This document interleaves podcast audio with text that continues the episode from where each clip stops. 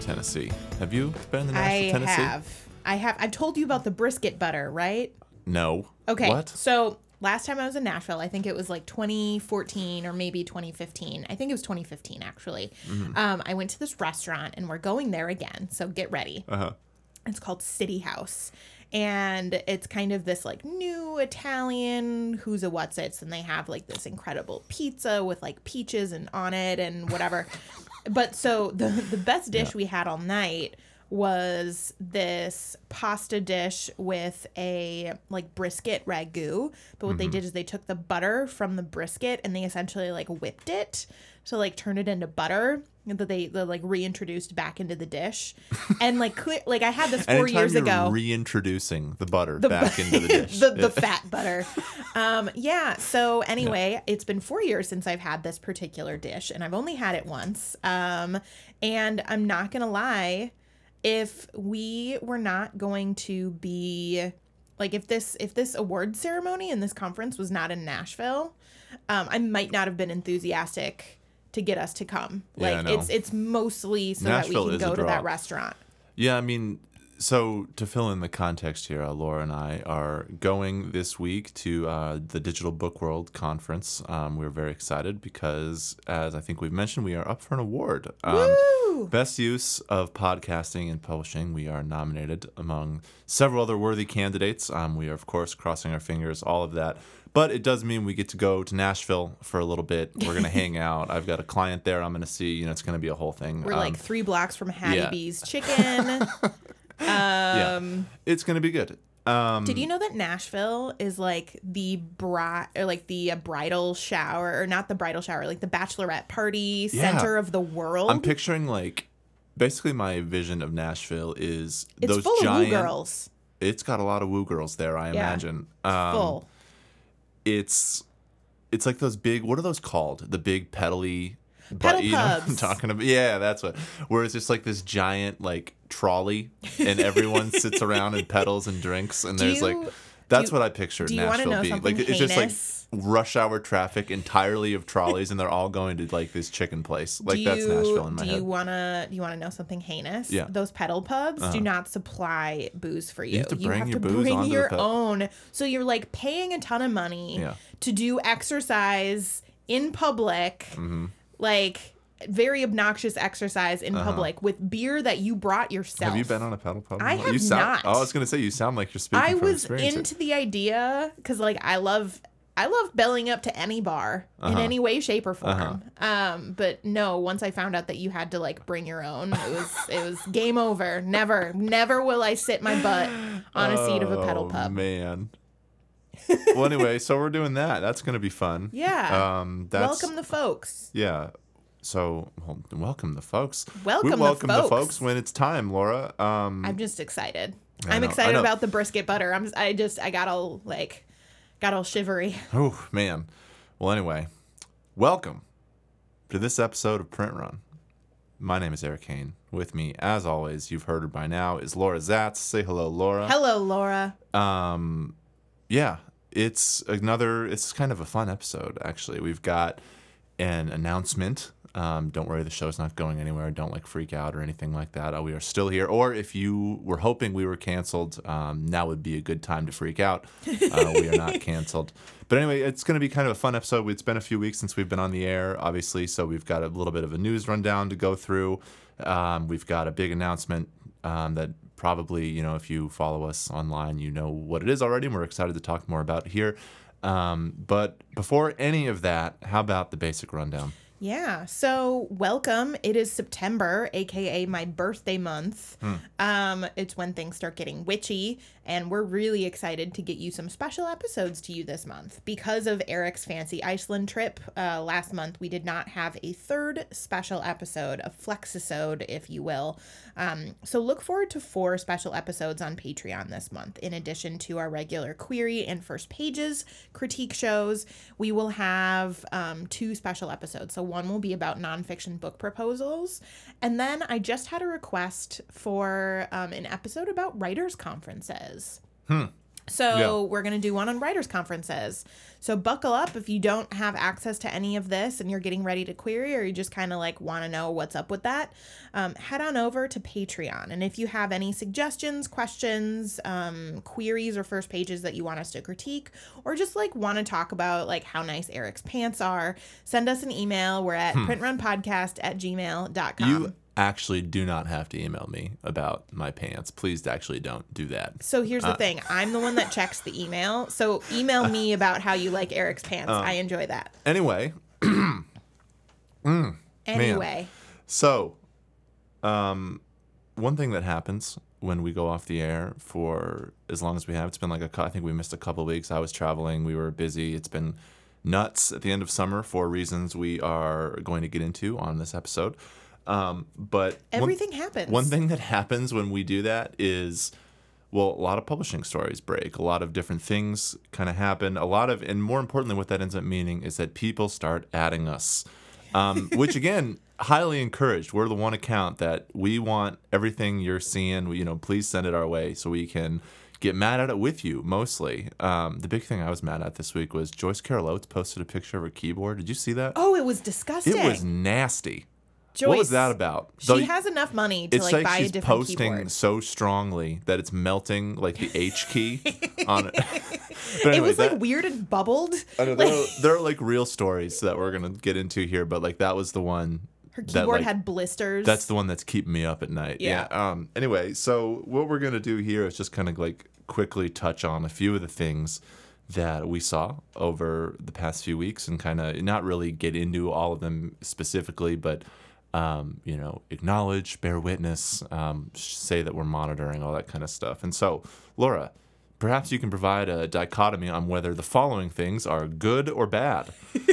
I would love to. Um, so the first thing we've got here is uh, a little uh, Donna Bray dust up. Donna what, Bray, yeah. What yeah. We got there? You might know this name. Um, she is one of the one of the publishers of the eponymous Balzer and Bray. Yeah. Um, very very famous for, I mean, doing lots of lots of great books, but um, she also signed Angie Thomas for The Hate U Give yeah. and subsequent books. Yeah. Um, so there was a former assistant, an editorial assistant, who had since left the industry.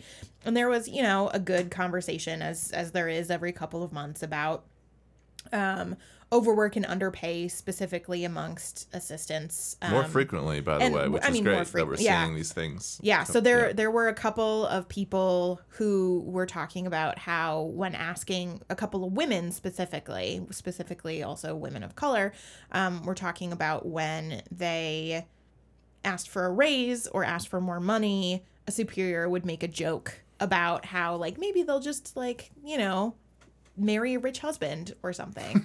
um, which, I mean, like, don't we all aspire to do that? But more importantly, that has nothing to do with what you should be paid or what you're worth at work. Right. Um, so then there was somebody who made a joke about how, um, how essentially a lot of a lot of the higher ups, a lot of white women specifically, won't point at this. They they don't quite get it because it's kind of the, the your finance husband buying you food mm. is perhaps a little bit more of the reality for when they were coming up. And Donna Bray got mad about that, um, which is a classic. No, don't do that. Like, well, it's just one of those things. And like, yeah. I, I looked at this and I, you know, there was sort of basically the end here is that there was a little bit of a back and forth, a little bit of a scuffle, kind of the predictable talking points on both sides that you would see. Um, and like, it just felt, the reason it felt kind of evocative to me is because it's a big structural problem, yeah. the thing that, you know, that pe- both people are pointing at, and it ends up manifesting itself in very absurd, strange lines. I mean, this was, you know, the product of a joke that someone took a little bit of offense to. Like, it's like, I see these things happen, and yeah, it's like sometimes, you know, we can talk about them as being um, like these like real like hard and fast like battle lines on this ideological divide, but I don't even know if that's what they are. To me, it feels more like there's just this giant entrenched structural situation, and everybody is like sitting in their own particular position with it, and it just leads to these weird points of friction yeah. every now and then. And so like it's, you see this stuff kind of flare up, and um, I don't know, it's just...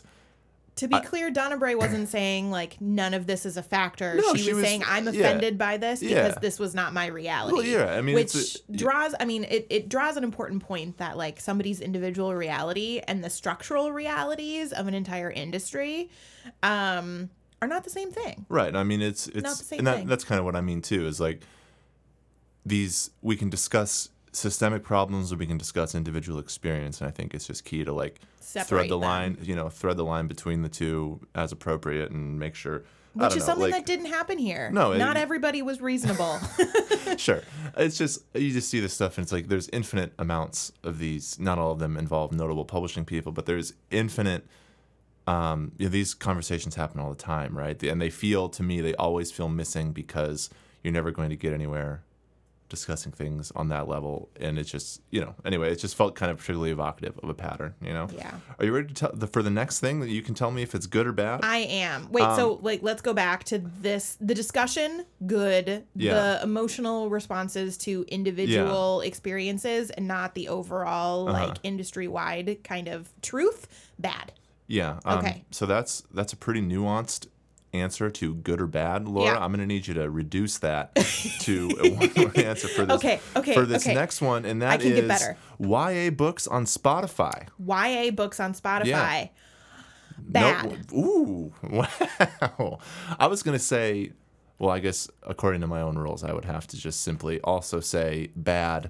Um, though, I mean, really, the real answer here is that it's pending. I mean, someone sent us an article about how. Um, Spotify is now is starting to kind of grow a library of Y A books. And, of course, as with any of these new um, technologies or ways to get books, the answer is always rights, right? Like, yeah. just make sure.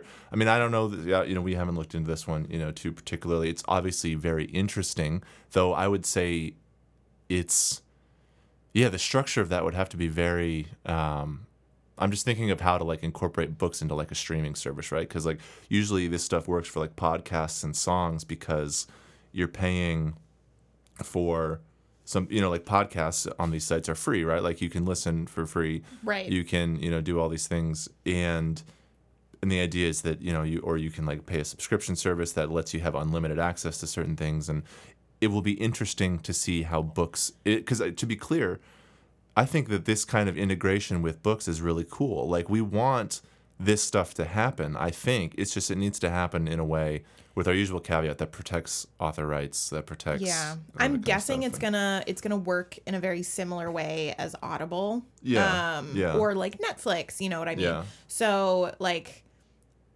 And I don't know if it's that a certain... Like, that books get...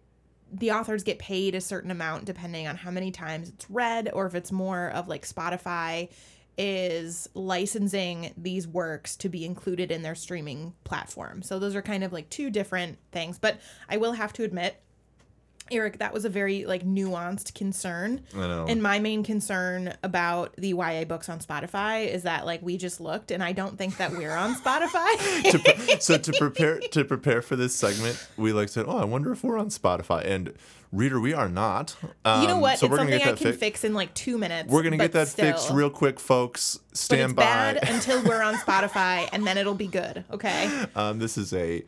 incredibly high effort podcast. Um, to be fair, like Spotify wasn't that big when we started, and I don't think I like submitted the R S S like yeah, feed that's to fine. the spot. Yeah, we're sorry. gonna have it's my fault. Little peek behind the curtain, folks. Yeah, uh, we're having a whole production meeting right now. Um, next one, are you ready? Yes. This is one I'm very excited about. Okay. Um, the novel deletion app is what I'm calling it here, and I'm gonna read you. So let me okay. let me read you the thing. Um, this is an article in the A V Club. Um, and here we go. And this is a sentence that just makes me cackle every time I read it. Anti-procrastination app will delete your brilliant novel if you stop typing for five minutes. Whoo! Uh, uh, I'm just gonna go and say bad. No, no, no. I think it's good. I think it's bad. Um, so basically, here the, the idea is um, you've got this um, this app that you type your, you know, it's like a word processor, right? But if you leave it blank enough, ostensibly because you are, you know, you're logged on, you're checking thinking. Twitter, you're reading something.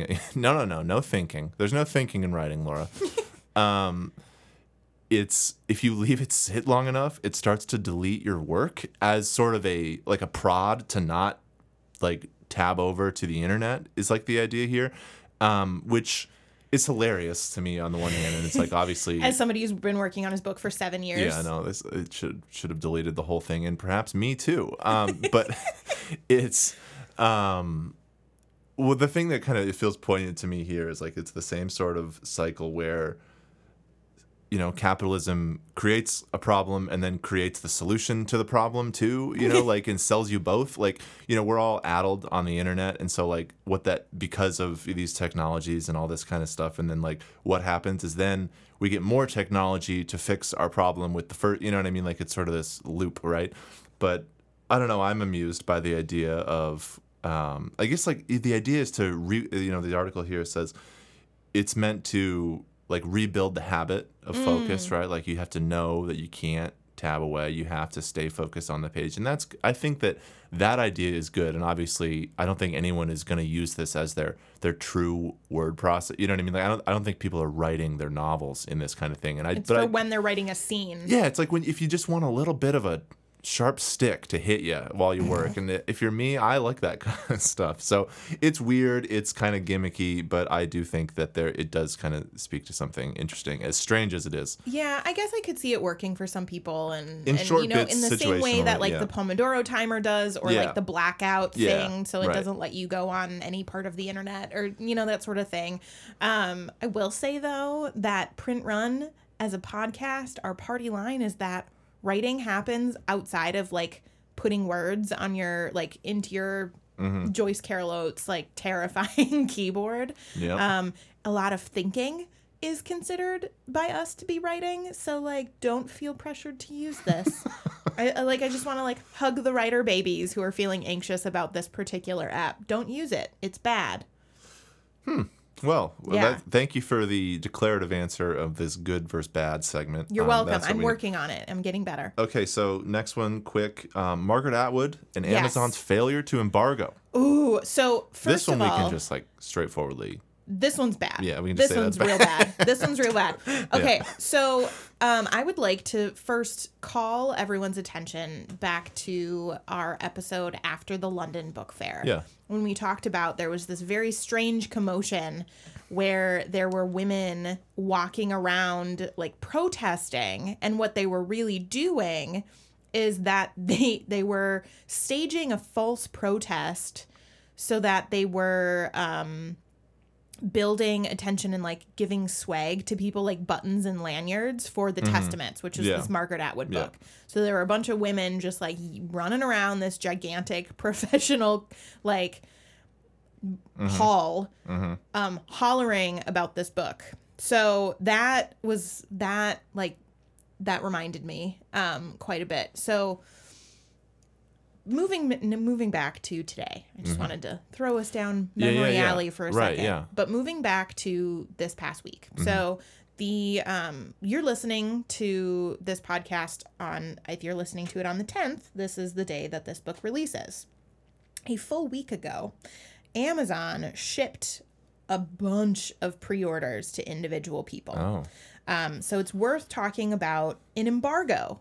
So an embargo basically means, I mean, the premise here is secrecy, right? The premise here is that you don't want people getting, like, literally the idea here, and this is why this particular story is funny, is the idea is to not give anyone early access or to not give pub early public access, right? Like, so an embargo is like booksellers can't open the boxes, you know, no one can access the copies. Everyone has to wait, right? There's no looking at the book early. There's no any of this. Like they sign legal. Right. The like, idea yeah. is to keep things under wraps until the appointed midnight, day yeah. so that there's not, they can kind of control coverage as they see fit. This is the sort of thing that usually happens with, I mean, I guess like a book like Margaret Atwood's where it's like, you know, she's obviously a name of a certain stature like this, right?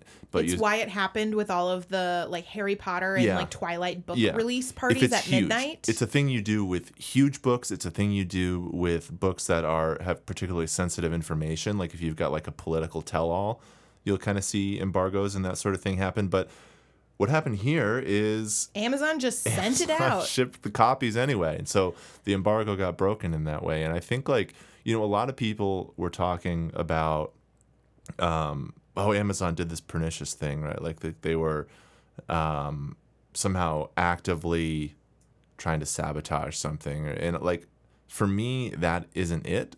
For me, it's just that there's just no care involved. Like they're just, like, mm. asleep at the wheel a lot of the time with this stuff. Like it's just like this, you know, there's no actual...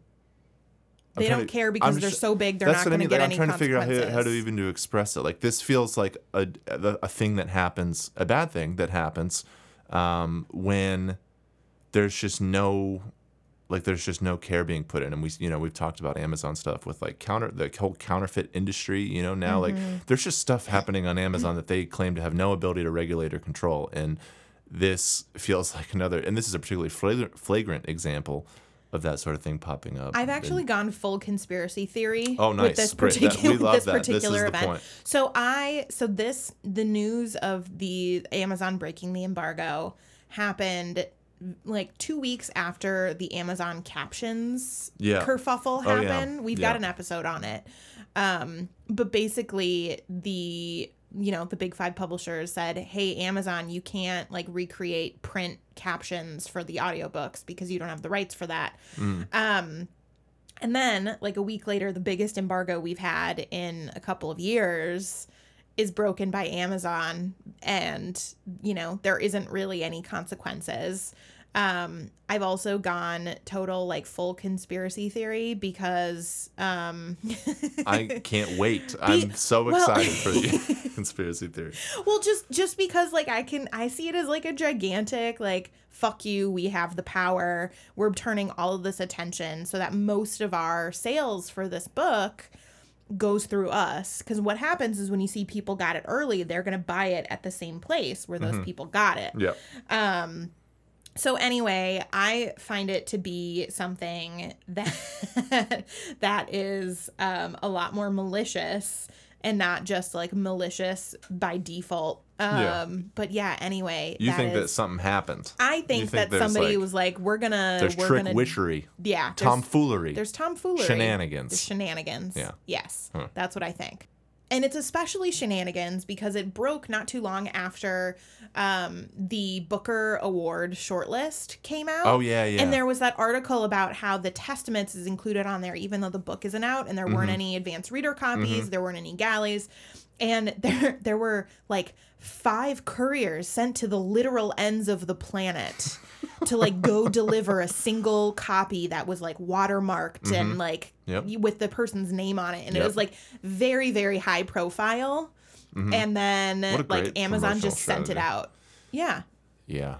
All right. I'm buying in. Yeah. I'm buying into the theory. Yeah. So next next thing that I we I would like have, for you to ask me this thing because I feel like I'm kind of the one with the... The take? The very lucid opinion on whether this is good or bad. So you've got the conspiracy theory on this one? Yeah. Sarah Huckabee Sanders got a book deal. Wow. That's that's really something. Um, is it good or bad, Eric? Well, Laura, it's bad. Um, for obviously a number of reasons we have talked about.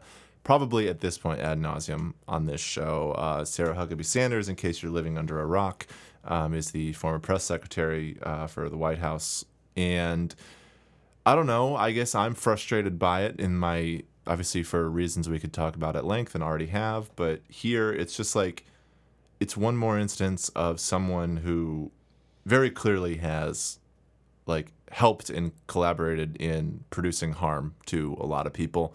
Um, being given a chance to use a major public, like this is Saint Martin's. You know, this is not like the. It's amazing that it's not Simon and Schuster. I know, like it's it, this is a, um, you know, I mean, this is a major press. I mean, the, you know, the publisher of Saint Martin's signed this book. Like they, and it's just an example of you know this this sort of person being able to use um, major publishing as a way to launder themselves back into polite society, right, is the phrase I think I used online. Like, if you, you know, we're going to get the sort of cover that's very sympathetic. It's going to be glossed. It's going to be, um, you know, it's going to be a story that lets her, you know, sort of uncritically talk about all the things, you know, the story is she'd like to spin it and all this sort of stuff. And it just, I mean, even apart from all that, it's again an instance of this is where the money in publishing is. Like, when people mm-hmm. say, you know, there's no money in publishing, there's no money for debut authors. Like, no, that's actually not true. It's just you're not the kind of debut author they're looking for. They're looking for Sarah Huckabee Sanders. You know what I mean? Like, it's it's just, I don't know. I'm incredible. I mean, I'm incredibly frustrated by this sort of thing. I mean, but it's just one more in a long string of things that, um, I don't know. I've just about I've had enough of this kind of thing. I mean, it's it feels like it's going to happen. You know, we made a prediction early on that every single one of these Trump ghouls was going to get a book deal. Eventually get a book deal that they would use to. I mean, what like Sean Spicer was is on Dancing with the Stars this season. You know, you know what I mean? Like, these people are back into the culture. Like, they're now just like regular celebs, and part of that process, part of like, like the reason the the public no longer hates Sean Spicer in that way when we all used to, right? Like, you all remember how much we disliked that man. Um, part of the reason they're able to do that is because of things like book deals and, you know, making appearances on their own terms without someone holding them to account, like all that kind of stuff. And so this just feels like part of that. It's frustrating. Um, and don't buy the book. Don't, of course, don't buy the don't buy the damn book. But the thing of it is, like, people are going to buy the book. It's going to get reviewed. It's going to be torn up. It's going to be one of those things where people, like, every kind of cool publication is going to run like a review of it that trashes it, and that'll be fine and funny for clicks and stuff. But it's also just like, I don't know. I'm just I'm not break into the lo- Saint Martin's warehouse and steal the book, and then do that, because don't like don't steal it from yeah. bookstores, but like yeah, or Amazon's warehouse. Do that. Yeah. Do that. Um. Anyway, um, Print Run does not endorse any criminal behavior. Um. So, apart from that little disclaimer, Laura, yeah. um, let's see, do we have, we we've have got, one more here? We've yeah. got one, two more, actually. We've got oh, two we more. Do. Well, the one, so, the last one I was kind of treating as a, you know, as a separate, separate thing. thing. Well, so this is, this is not really like a topic. It's just more of like a funny, a funny, a funny thing that happened. Yeah. Um, HarperCollins, which is the big five publisher that has a union. The only um, one. The only one. Uh, their workers had to go to a workshop this past week, um, on how to invest all that extra money that they're not making. So, like, so they... let me read you the tweets from HarperCollins Union, and they are, you should follow them. They're H C P Union um, on Twitter. Um, so here we go. Following the laughable investing workshop that Harper Management gave today, let's go over the actual best and fastest ways to improve your financial prospects. And then it lists three options that it does not select, and it's got that I assume came up in this meeting. Yeah. And we've got buy fewer lattes, get a part-time job, and don't go on vacation. Um, and then the actual answer they give here is, of course, sign a union card, which is the correct answer. Um, but it does, like, the reason the tweet is funny is because it does sort of suggest, and like this next one here too, you know, they say, with so much discussion this week about the garbage state of publishing salaries, bringing in a man unfamiliar with the situation whose solutions are, quote, ask for a raise and, quote, get a second job to advise junior employees seems tone deaf at best and insulting at worst.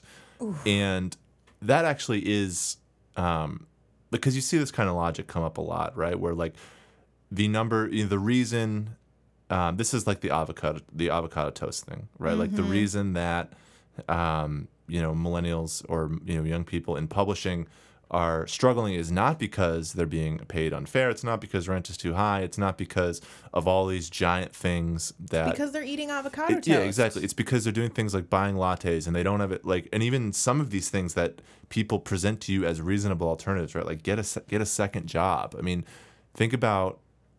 I mean, just the sheer hours that go into, especially an entry-level publishing job, like the reading and stuff, like, you are constantly working. Like, the idea that it should also be expected that you would get a second job, or that you would um, not be, that you don't have the money to, you know, buy a cup of coffee.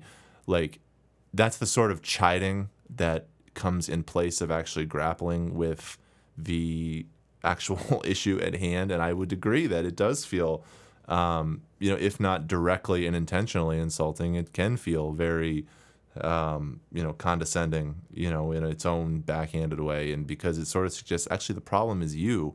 And of course, you know, everyone has to own their own choices and stuff. But like, that's not what this is. Like, the reason people in publishing can't stay in it because they don't have any money is not because they're buying coffee too much, right? Like, it's, it's because, because they're making twenty-eight thousand dollars in New yeah, York City. Exactly. So, and it's just, yeah, I don't know.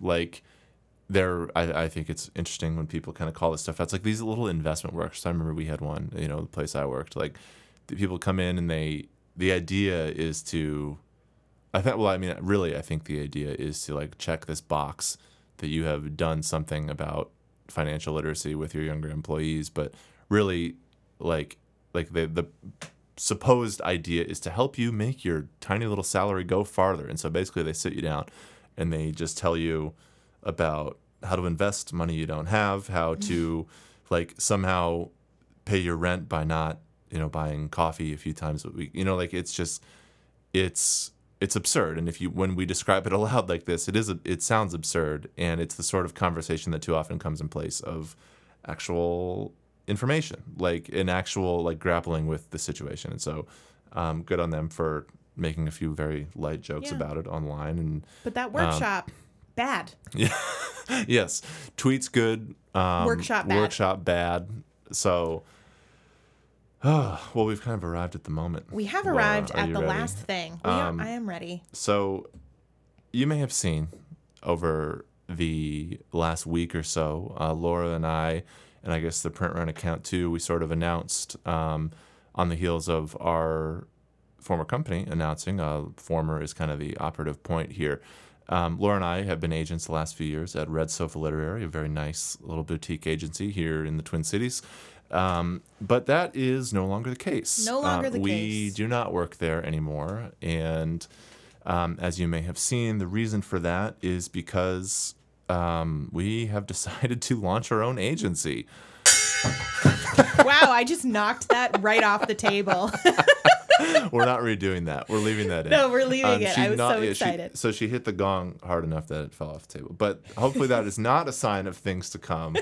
Uh, with the with the new venture here. But so, yeah, I mean, basically, um, and this is part of the reason, you know, Laura and I have been so busy over the past few months, really. I mean, we've been working, how long have we been working on specifically this thing? I mean, it feels like over a year. a year. Yeah, like we've been, um, you know, putting ourselves, you know, trying to get this all set up, trying to get, obviously, agency infrastructure set up. We've been trying to get clients switched over, all the, the things that go into it. Um, but we're there. And today, I mean, if this goes up on, we're recording on a Sunday. If this goes up on Tuesday, the tenth, um, we're open for you, business. We're op- like you can reach us, and we are. Uh, would you like to tell us? Would you like to tell the good people the name? Oh yeah. So our name is now Headwater Literary Management. Yeah. Um, which. Don't worry, our logo is still a loon. That is the funny part. Yeah, like you can go see us. I mean, we've got this like sort of classy low, loon. Yeah, it's like an adult loon. Yeah. Yeah. Um, but I guess like it's hard to even know what to say here about it because, you know, this show I think for me has you know, you and I sit down here every week or like every two weeks when we're when we're really busy.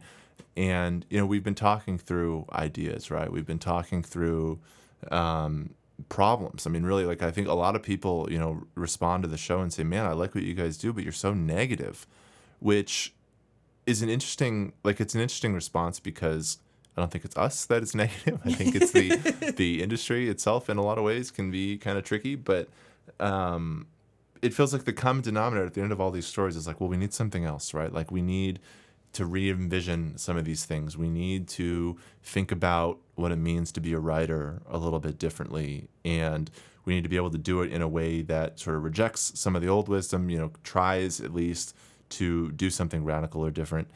And if it almost feels like, you know, we gathered enough of that into our own thoughts and in notebooks and all this stuff that it was like, you know, let's just let's just do the thing. Let's just make the thing that we want to see. And the thing that we keep brainstorming and talking about and refining. Yeah. And so in so many ways, you know, Headwater as an agency, and again, it's crazy to be talking about it out loud. Like, I don't think I've talked about it with anybody but you out loud, you know, in who knows how long, you know, like it's um, it's crazy that, that we're here, and I am incredibly excited to be to get started. And like, we're going to be hitting the ground running, right? Like, I mean, we um, brought over our clients. Like, we brought over, um, you know, we've already got, we're already kind of set up. You know what I mean? Like, we're sort of up and running. Like, you can query me right now at, you know, the new place, and it's, I don't know. It just feels like um, a chance to do things on our own terms, you know, and really kind of give this thing a shot. Try to make something that kind of reflects the, you know, our actual attitudes toward mm-hmm. publishing, you know, like our actual, like, you know, we, if we can steer it, you know, maybe we can make something that feels to us true to the vision that we talk, you know, basically it's like trying to put our money where our mouth is, right? Like trying to actually do the things, you know, that we talk about. And I am incredibly excited to try. I'm incredibly grateful to everyone who has supported this show and helped this, you know, tease out these ideas and listen to us and, you know, engaged with us in the ways that you have. Like th- this agency, I think, really is a direct um, outpouring of the body of thought that we've kind of worked through here. And it's just, I don't know. I mean, it's, it's so vast in my head to even um, know where to begin. Like I don't have, like I don't have a list of bullet points of things I want to talk about with this thing. 'Cause it's just, it's here, we're doing it, and we're just going to get moving, you know? Yeah. I think, um, I think the reason that we're having a little bit of trouble articulating is because the way that we see this agency is like fundamentally an organization that responds and adapts to the way that the world uses writers and the way that the world needs writers. Yep. And so like if we if we're building this right, if we're it's not like we're building it and we're letting it go the same way I built, you know, the Print Run R S S feeds and like didn't send it to Spotify. Like yeah. You know, like the idea is that because of the show and because of the the changes we've seen and because of the conversations we've really distilled down, like the idea is is that we can constantly adapt. And it is our goal at Headwater to really like not just work with our authors a little bit differently, a little bit more holistically, really focusing on larger platform rather than just books, focusing on, you know, idea and development. Um, but more than that, it's it's really like I think we will have in twenty years, fifty years looked back on this particular endeavor and said, you know, like if we can change at least one part of the industry to re-evaluate and then revalue yeah. like the art that these people are making. Yeah. And if we can sort of push authors' rights into the forefront and money into the forefront and all of all of these issues that we always talk about on Print Run, if we can show people another way, another way that this can work. Or just do it for... And just do it. For the specific people we work with, you know? Like, I don't know that I have, like, illusions of, you know, quote-unquote, changing the industry, you know what I mean? But I do think that we can change things for the people we work with a Which little bit. Which is changing you know what I mean? the industry. Like, we, impact... Yeah. It, it doesn't need to change the whole thing, I think. Yeah, no, absolutely. I agree with that. And it's just like, you know, to your point about... Um, you know, twenty years down the line, however many. The reason I think it is, you know, not insane to try, you know, like vi- visualize that sort of thing is like publishing is really hard. You know, like you and I have both, and basically anyone else in this field has worked some pretty tough jobs. Mm-hmm. And, you know, we've been treated, um, you know, well and unfairly at different spots. And I mean, everyone has, right? Like it's, it's one of those things where, Um, you know, it's just not a field that, I mean, it's the theme of the show. It's it's not a field that treats its workers all that well. You know what I mean? And so, like, the chance to, like, just kind of take control of that a little bit and yeah. just say, you know what, we're going to be able to kind of carve out a spot in this on our own terms, do it our way. And that might mean that we're, you know, obviously this is an agency that is currently consists of you and me. You know Woo! What I mean? Like, it's, you know, we're not big. We're not huge. You know, we're not in New York. You know, we're not all these things. But, like, we can be, it's a model that lets us be us, you know, mm-hmm. and I think that that is, you know, that's really rare, and we're really grateful for that. And I'm excited to kind of give it a go and just see where we can get, because, um, at the end of the day, you and I, like, and this is true, I think, and this often gets leveraged against people who work in publishing, right? Like, they really love the thing, mm-hmm. right? You love the books, you love the writing, you love working with authors, like, all this stuff. Like, I love it, love it. And the chance to kind of be able to do that on, you know, the terms that I like, you know, be able to kind of do, you know, steer the boat in the manner that I, you know, think is right.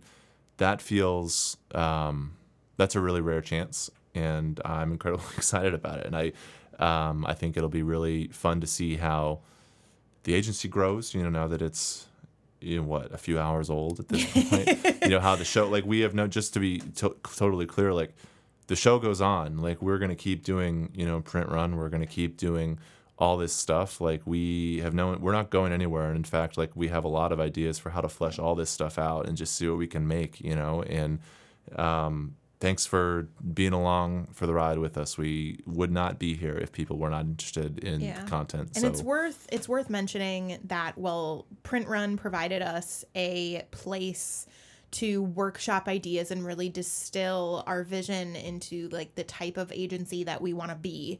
Um, Print Run has also given us, just full stop, the ability to do this. Like, if we didn't have you listening and you supporting us, we would just be, like, two young agents at, you know, a small literary agency. And because... We, you engage with us, and because you are adding us all of these news articles, and because we are able to have ongoing conversations with all of you, we're yep. able, we're really able to do this. And, you know, we're, we're young agents, and I feel like this is the perfect time to do this. Not because, I mean, we, we definitely have experience, but not because we're we're industry veterans, but because we're young enough that we are not entrenched in our in our thoughts and our way of working. And so that that access paired with that sort of new point of view is is here entirely because of all of you. So yeah. we wanted to say thank you for that. Absolutely. Yeah. Um, but this is, you know, starting to feel like the end of a period, whereas this is the beginning of something new where nothing is going away. Everything is just going to get, um, you know... Bigger. Bigger, exactly. So um, let's then, instead of ending it on this note, yeah, yeah, yeah. let's keep going. Uh-huh. Let's do a Tulune It May Concern, Eric. Please. Okay. Tulune It May Concern. I joined a group of querying authors last year. Since then, many of us have signed with agents and begun, begun the sub process. It's been the most educational experience of my writing career to see other people at similar levels of ambition and dedication progress. It's also given us all a whole new insight about agents since we discuss calls and share emails. No emails, including this one, are sent to agents without a group sign-off. I've seen many writers agonize over every word of their query to make sure it's friendly but not too familiar, interesting but approachable, appropriately paced, professional, and as perfect as they can possibly make it. And very often, subjectivity means that these queries that writers have labored long over are ignored. We hear that agents simply have too much work to do, and we get it. We have day jobs and families and dogs and lots and lots of responsibilities, too. Recently, I saw that another troll mass emailed agents with a ridiculous, attention-craving joke of a query, and lots of agents on Twitter are talking about it. I get that agents have lives and should be allowed to connect over workplace drama, but some of these agents are ones who claim that they simply have no time to respond to the queries of people who have actually made a substantial effort. Within our query group, we quietly take note of things like this, but the power imbalance between agents and authors means that most authors have the incentive to comment and agree with agents who post about drama in their query box, which means the tweets continue and more queries are ignored. And this isn't about one instance. Little mini bursts of outrage seem to happen every week. I think we can all agree that though we're all working hard for free here, there's a big power imbalance, and I hope you can see how authors never get a reply who never get a reply would feel defeated when they see tweets like these. So here's my question. What, if anything, is being done in the agenting world to ensure that querying authors are treated respectfully on social media? Do individual agencies have policies, or is there just a discretion of individual agents? I feel like when I've heard the issue raised in the past, I always hear that agents have to laugh about these things or else we'll go crazy, and also we're real people. But that doesn't really address the issue, since authors are also real people, and there are lots of businesses where we can spill tea privately without letting our clients and potential clients get splashed. Truly, my entire query group is generally curious to hear about agents on Twitter, how agents on Twitter ensure that they are responsible with their power. And then it's signed with a bunch of people. And I'm going to read these because I like them. Sincerely, Tormented in the Trenches, Punched Down Penny, Rule Follower in Rhode Island, Salty in Seattle, Snarky in San Fran, Don't Feed the Trolls in Dallas, and all of the other members of this query group who are too tired from triple checking all of the guidelines and writing beautiful queries to think of any fun sign-off names. I really like this letter. I know. I picked it for you. Um, because I think that it's just so, it's an interesting conversation here because I think this person honestly is exactly right in that there is the one thing, the thing that I like best about what's in here is the idea of a power imbalance, right? Yeah. It's like the idea, and I see this a lot with the way agents can, you know, post about their, you know, queries in kind of a dismissive way. Even as they're doing that, there is sort of a, sort of an ingrained incentive to like agree with them or cheer them on. And I feel like sometimes, like, you know, I have expressed many times before that I don't really like the idea, like the, I wasn't on Twitter before being an agent. You know what I mean? Like, I don't like the idea of, like, do, performing answering my emails. Like, I think that that's very strange. Um, and so, like, I don't know. I mean, to specifically to answer this question, I mean, we can talk about the situation in general, but, like, this person has asked, what is being done to ensure that, you know, writers are being treated respectfully in social media with regard to query letters? Um I mean, I don't know of any, you know, I mean, we didn't have, you know, Red Sofa didn't really have a, like a list of policies. I mean, the idea was to like, you know, we were all kind of, you know, be respectful. I mean, in kind of a general sense, right? Like, I think that, um, but I don't know if there's like a systemic, there are syst- systemic guardrails in place for what's being discussed mm-hmm. here. And I think it's because it's a little bit slippery, right? Because on the one hand, there is, um, you know, it is true that sometimes we get things that are absurd, or especially like, you know, if you're someone who is, you know, a woman or a person of color answering their inbox, like you get things that are pretty wildly disrespectful. And there are times where it's like, you know what, it probably is fair to blast that a little bit if you're responsible to like remove the name and stuff. Like sometimes you get to do that. I think you're within your rights. But what she, what this person's talking about actually is like just this general pervading sense that agents get to claim, on the one hand, simultaneously, that they are too busy to answer everything, but also get to, like, do this for as long as they please, you know. And, and I do get that frustration, and I do think that that's real. Um, seeing that unfold, and it makes, you know, it would make me frustrated, too, as a writer. And maybe when I start my own querying process, I'll be mad about this as well, more than I currently am. But it's, I don't know. I mean, what do you think? So... Uh, I, a couple of things. Yeah. Um, I feel like there's nuance that very often gets kind of left on the floor, or like intention that kind of gets left on the floor in specific social media posts. So like I received this like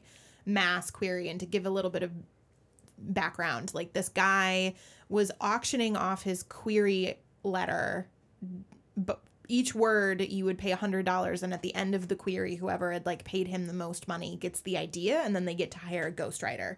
And so like to me, like I did a tweet about it, about how he just like keeps emailing everybody yeah. in the thread. Um, yeah. But to me, like that points a lot towards like this dude is so off base from what like how to actually like do work in this business. Like to me, I always like to point that towards the the idea where if you just follow the rules, you're already better than like yeah. seventy-five percent of the people yeah. who like come into my inbox. Like you've already done more work, and like that is valued. And I think that that's kind of where a lot of agents like what they probably think that they're implying, and they're definitely not. Um, so I had, I had some experiences, um, when I, when I was very young in publishing, and I would get some like ridiculous bad books, and I would, you know, like they're funny, right? Like there are some books that are just like so bad. And we're talking about, funny. we're talking about bad. Like one thing that I do want to clarify here that you mean, because I think this is sort of what the, the writer is like referring to is like, it's not just like bad as in poor quality. It's bad as in like flagrantly disrespectful in some way, right. you know, offensive in a in a way that is irresponsible to send to some, you know what I mean? Like, we're not talking about like, I didn't like that. I'm talking yeah. from a position it, of somebody who's been sent nudes twice. Yeah, like that in kind queries. Of thing. Yeah, we're so yeah. yeah. So anyway, so like there are some that are like so bad that you just like have to talk about it, right? Um, but one of the things that was pointed out to me when I was a very very young agent is that they're like in. joking about like the idea or anything like that, um, you know, posting a specific like snapshot of something ridiculous. Like one thing that was pointed out to me is that like that is fundamentally like disrespectful for to the process, right? Like it is, it is, it is disrespectful to have, you know, like somebody who did all of this work and is theoretically going through the proper channels, like the nudes yeah. that I received both times yeah. were like proper queries, you right. know, it was just like somebody right. sent me, you know, dick pics. Um, but like fundamentally it, the, that power bo- balance was, was pointed out to me. And so I think, um, like it's, it's been my goal with like five hundred queries, for example, where I do one tweet for every query that I get on there to like make them as, um, to make them as anonymous as possible, yeah. to make it very clear that any sort of like meh reaction or like I don't like right. that, like that it's that it's very much of a personal a personal thing and never kind of like making fun of any author except for like Sarah Huckabee Sanders and like Joyce Carol Oates. But yeah. um but I think like the big the big thing is as agents we're overworked, but we're kind of given this this power dynamic and the superiority as kind of like a, a consolation prize. And the way uh, yeah.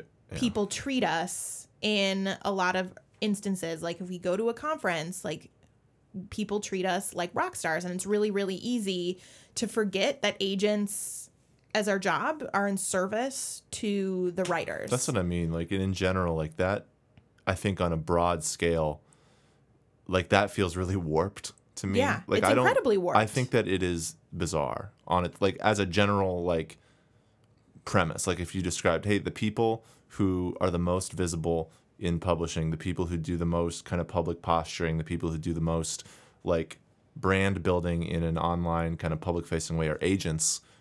That like that is absurd to me. Like as just like an idea, if you were to describe, you know, how publishing worked. And like there is one line in here that I want to highlight that I think that.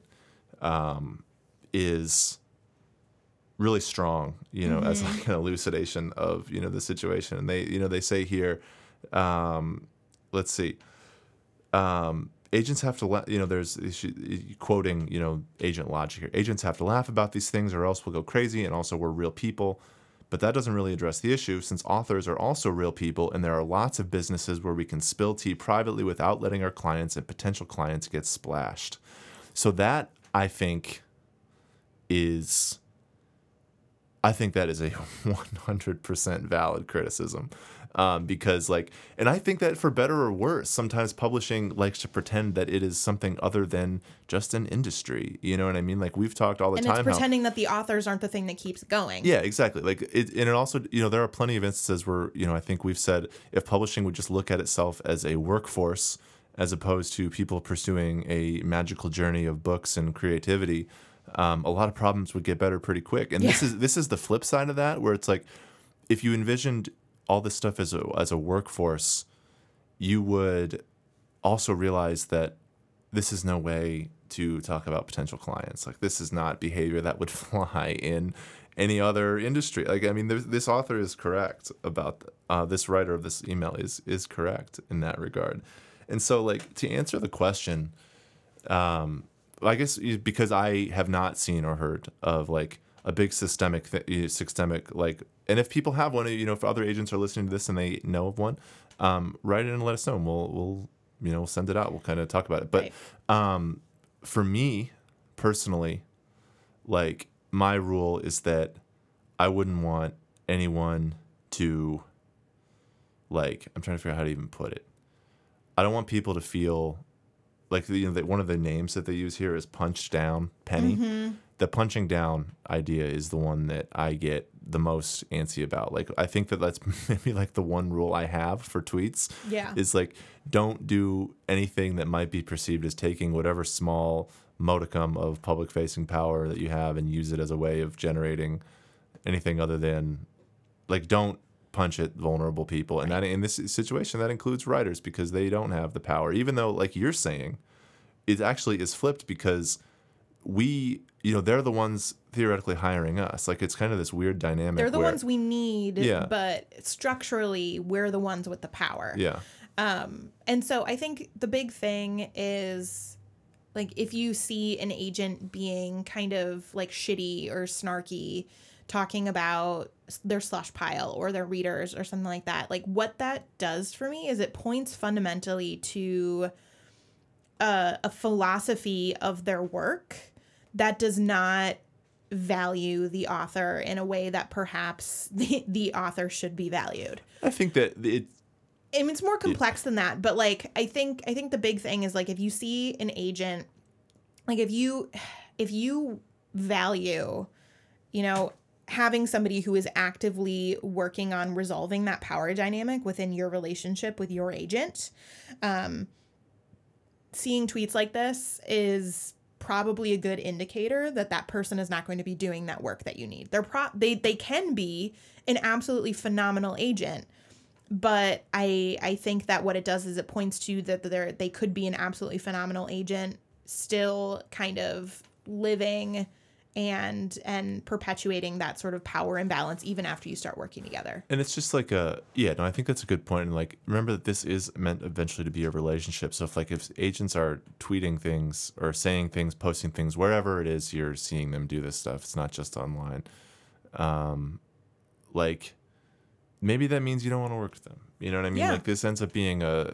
long-term relationship that involves you know, a lot of a lot of hard work on both people, and a lot of hard work before anyone gets any money. You know what I mean? Like, so it's, um, you know, you can avoid those people. Obviously, you know, it's that's easier said than done. And I would also say that, like, optimistically, mm-hmm. I think that a lot of people who, you know, kind of tweet about, you know, their slush pile and stuff are doing so from just kind of a space of not really having thought about it that much. Like, I think that I can think of many agents who do that, who I think most writers would be thrilled to be represented by, who I think do a really good job and are really respectful in their client relationships. The problem is that they, like, this particular thing has just become the norm, and it's become such an easy way to, you know, get engagement online yeah. that, um, but I, anyway, like, it's tough to know how to answer this email, because they're saying, what if anything, other than just like reflection and, you know, I mean, obviously you and I are, you know, launching something, and I don't know that we've, like, set a social media policy for ourselves, but we I, should we should but we I think that we both come at it organically from this sort of place that, you know, they're talking about. And um yeah I think I think the the big thing is that there's a there's a difference between, like, being unresponsive and communicating how big your slush pile is and how overwhelming it is, because you're like, your priority is servicing your clients.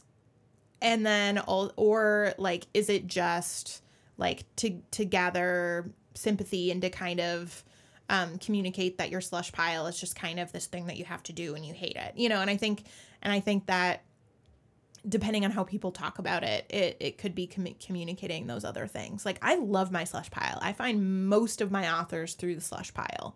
Um, am I absolutely horrible at getting through all my submissions because everybody is really, really gr- good, like, in their query writing to me? Yes. Like, I am very far behind, but I'm very far behind because I'm excited and passionate about it. And so I think that those things can, like, that that sort of time and that responsiveness and that um, power dynamic can be very related to the same thing, or it mm-hmm. could be very, very different. So all of that is to say, um, thank you all for not sending us mass email query auctions. Mm-hmm.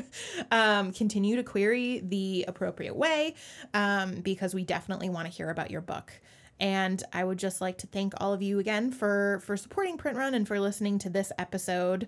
Um, we're in Nashville right now, but, you know, hop on Twitter or send us an email and say hi.